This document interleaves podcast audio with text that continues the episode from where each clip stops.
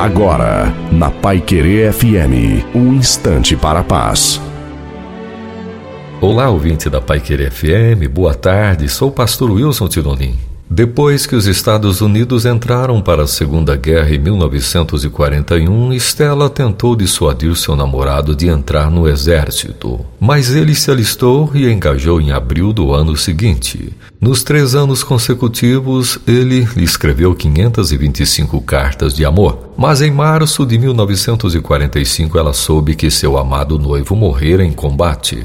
Apesar de Stella ter se casado posteriormente, as lembranças de seu primeiro amor permaneceram em seu coração. Para homenagear aquele amor, ela publicou 60 anos depois um livro com as cartas escritas pelo noivo. Como aquelas cartas, o Deus Eterno deixou nos lembretes de seu amor nas Escrituras quando diz: Com amor eterno eu te amei, por isso com benignidade te atraí.